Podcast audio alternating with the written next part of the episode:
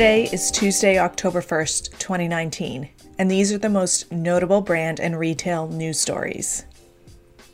I received over 100 messages about Forever 21's bankruptcy. I wonder if many have read about the business because they speak as if it will cease to exist.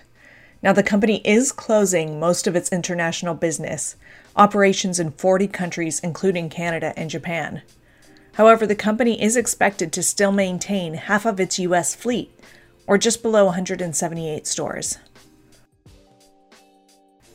Forever 21 is retreating to its core, paring down home decor, electronics, and cosmetics, and the company's other brands like Riley Rose. There are three reasons analysts attribute to the company's decline. The first is shifting customer values. Younger consumers are spending more on secondhand or rental goods to find sustainable solutions. While there certainly is a values change, Zara or H&M's annual reports are indeed not suffering much yet because of this. The two fast fashion behemoths are still speaking emotionally to their customers about, about sustainability, and maybe this is where Forever 21's miss was. Some analysts cite declining mall traffic, and this is undoubtedly a piece of it, but Forever 21 itself is not driving traffic as it once did in those malls. This likely overlaps with the rise of digital. Forever 21 does about 16% of its sales online, which is not insignificant. The third potential reason for the company's decline is their quick expansion, perhaps beyond what the market could bear. In six years, the company grew from seven countries to 47. New international markets add much complexity to business and make less efficient use of resources.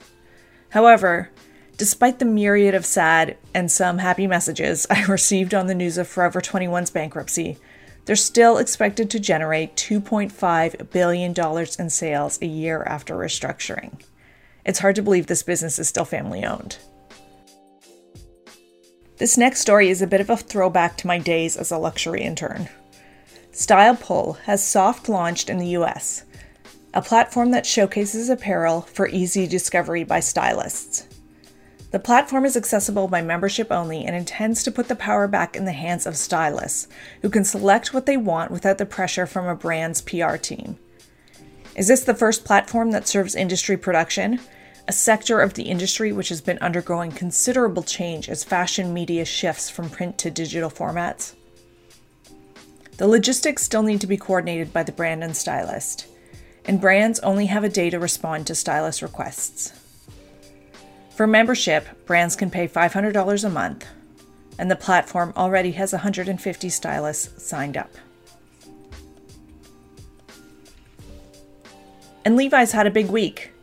During Climate Week, Levi Strauss & Company revealed it would devote more than $380,000 to fund future apparel leaders in its collaboratory fellowship program. The company is also teaming up with Mastercard VF Corporation and Marks and Spencer to help digitize garment worker pay and grow financial literacy and planning of the workers. Levi's then unveiled a new wearable technology collection in partnership with Google, which started in 2016 as Project Jacquard. Woven conductive fibers upgrade the company's traditional denim jacket and pair it with the Jacquard app on the wearer's phone. Nearly invisible, the result is a woven touch interface that is useful without being obvious. The San Francisco based Heritage brand maintains its aesthetics while continuing to explore technology enabled garments. The functionality includes Find My Phone and the ability to activate Always Together to get an alert when either the phone or the jacket is left behind. Wearers can also pre program an address in navigation and toggle between media features and even enable the camera function to take selfies from a distance with just a tap of the wrist.